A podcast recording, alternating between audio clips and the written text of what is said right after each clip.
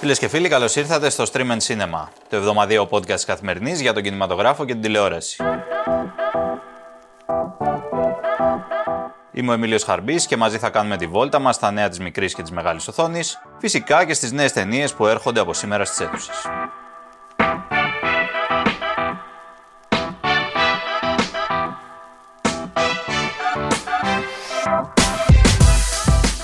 Εκεί την εβδομάδα που μας πέρασε σχεδόν άνοιξαν σαμπάνιες, αφού τα μεταβία 40 με 50.000 εισιτήρια του τελευταίου διαστήματος εκτοξεύτηκαν στις σχεδόν 140.000 λόγω φυσικά του καινούριου Doctor Strange.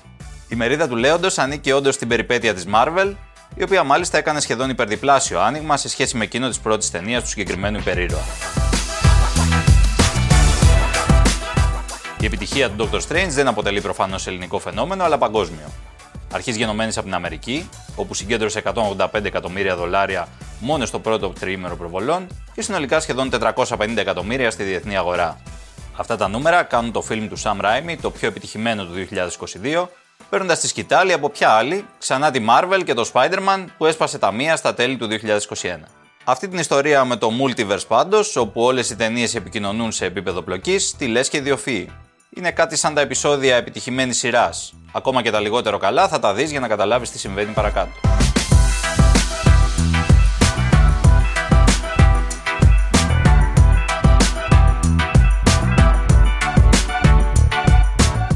Νέα ωστόσο αυτή την εβδομάδα είχαμε και από την αμέσως προηγούμενη πελώρια επιτυχία του box office πριν αναλάβουν οι υπερήρωες των κόμιξ. Ο James Cameron ετοιμάζεται για επιστροφή στον καταγάλανο κόσμο του Avatar και την προαναγγέλει με ένα εντυπωσιακό νέο teaser που κυκλοφόρησε πρόσφατα. Η αλήθεια είναι ότι του πήρε αρκετά χρόνια, όμως η καινούργια του περιπέτεια είναι πια έτοιμη και θα φτάσει στις αίθουσες τον προσεχή Δεκέμβρη.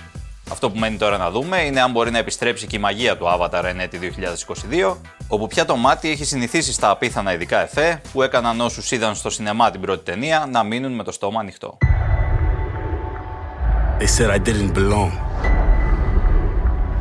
That it was impossible.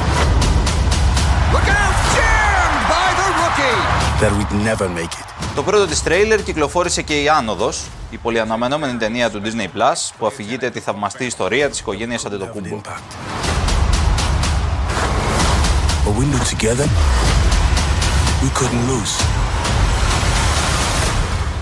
Γυρισμένο στην Αθήνα, την οποία και βλέπουμε αρκετά στο σύντομο κλιπ, το φιλμ μιλάει για τις δυσκολίες και τους κινδύνους που αντιμετώπισαν τα αδέρφια μεγαλώνοντας, το πώς καταπιάστηκαν με τον μπάσκετ, μέχρι και την ιστορική μέρα που ο Γιάννης έγινε draft στο NBA. Σημαντικό ρόλο από ό,τι φαίνεται έχει και η ελληνική αστυνομία, η οποία κυνηγούσε τους Αντετοκούμπο και τους υπόλοιπους μετανάστες με μεγαλύτερο ζήλο και από τους αμυντικούς του NBA. the whole family scores.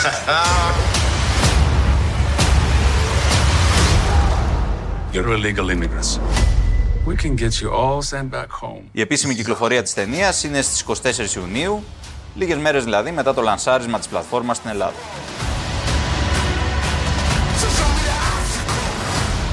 Από τις καινούργιες ταινίες, αυτή που αναμένεται να τραβήξει περισσότερο την προσοχή του κοινού είναι η επιχείρηση Κιμάς. Όχι, δεν πρόκειται για κομμωδία με φαγητά, αλλά για κατασκοπικό θρίλερ που εκτιλήσεται τις μέρες του Δεύτερου Παγκοσμίου Πολέμου. Unfortunately, the Nazis know of our intentions. So we're going to play a humiliating trick on Hitler. we have to convince Germany that our target is Greece. The plan begins in Spain, where a corpse will wash up on shore bearing classified letters. A corpse carrying fake documents. Ο Κόλιν Φέρθ υποδίεται έναν Βρετανό αξιωματικό του ναυτικού, ο οποίος μπαίνει επικεφαλής μιας επιχείρησης εξαπάτηση στο Ναζί, προκειμένου να γίνει με επιτυχία η απόβαση των συμμάχων στη Σικελία. Η όλη διαδικασία, που βασίζεται σε αληθινά γεγονότα, περιλαμβάνει ένα δέσποτο πτώμα, μια φανταστική ιστορία που το συνοδεύει, αλλά και μπόλικη ίντριγκα στο παρασκήνιο, προκειμένου ο μηχανισμός να τεθεί σε κίνηση.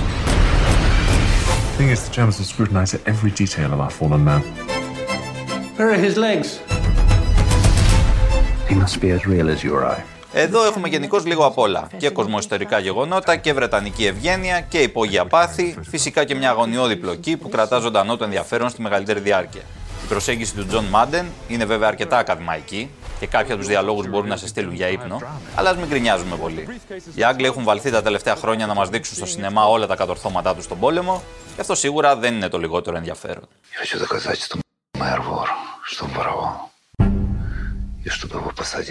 Η δεύτερη αξιοσημείωτη ταινία για σήμερα είναι ο κατοίκον περιορισμός. Μια αρκετά επίκαιρη σάτυρα του Ρώσου Αλεξέη Γκέρμαν Τζούνιορ. Πρόκειται για το γιο του σπουδαίου κινηματογραφιστή Αλεξέη Γκέρμαν, ο οποίος ενορχιστρώνει μια πολιτική σάτυρα με έντονες καυκικές αναφορές. Πρωταγωνιστής είναι ένας καθηγητής πανεπιστημίου, ο οποίος κριτικάρει τον τοπικό δήμαρχο, κατηγορώντας τον για διαφθορά. Τα όσα λέει, ωστόσο, όχι απλά δεν λαμβάνονται υπόψη, αλλά βρίσκεται και ο ίδιος κατηγορούμενος για υπεξαίρεση δημόσιας περιουσίας.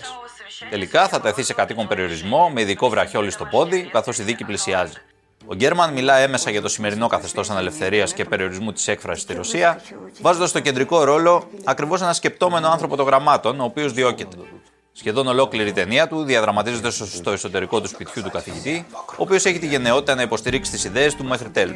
Γύρω του αναπτύσσονται αρκετοί ακόμα χαρακτήρες, από τη μητέρα του μέχρι τη δικηγόρο και τον υδραυλικό, οι οποίοι προσπαθούν να το βοηθήσουν και ενίοτε πίνουν και ένα ποτήρι παρηγοριάς μαζί του. Hey, so tell me something. We asked the questions. I'm just curious. I mean, what brought y'all into us? Long story. A lot of twists. Η σειρά που μα τράβηξε την προσοχή αυτήν την εβδομάδα είναι αναμφίβολα το We Own This City, την οποία βλέπουμε στην πλατφόρμα της Vodafone TV. I'm Nicole Steele with the Department of Justice.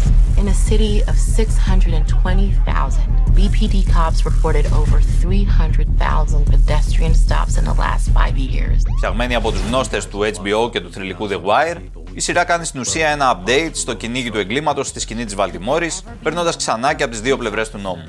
Τίμοι και διεφθαρμένοι αστυνομικοί, δικηγόροι, ναρκέμποροι, βαποράκια, διαλέξτε και πάρτε. Κάθε είδους χαρακτήρες υπάρχουν εδώ, με το σύνολο να χρειάζεται προσεκτική παρακολούθηση, αλλά και να ανταμείβει το θεατή για την προσοχή του.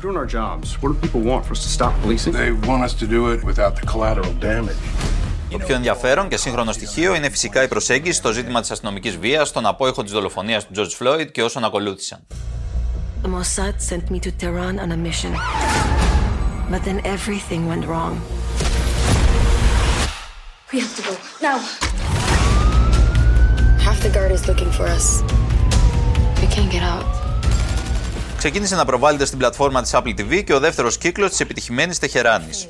Η Αθήνα ντουμπλάρει ξανά την Ιρανική πρωτεύουσα σε μια σεζόν που κρατά ανέγκυχτο τον αγωνιώδη χαρακτήρα του κατασκοπικού θρίλερ, προσθέτοντας αυτή τη φορά και αστερά τη λάμψη.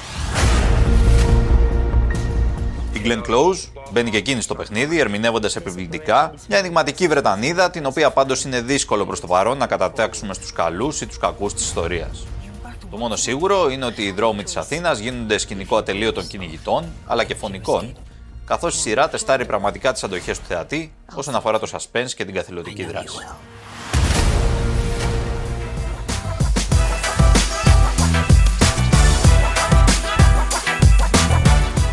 Αυτά λοιπόν από εμάς για σήμερα. Τα λέμε την επόμενη εβδομάδα με περισσότερα νέα, ταινίες και σειρές.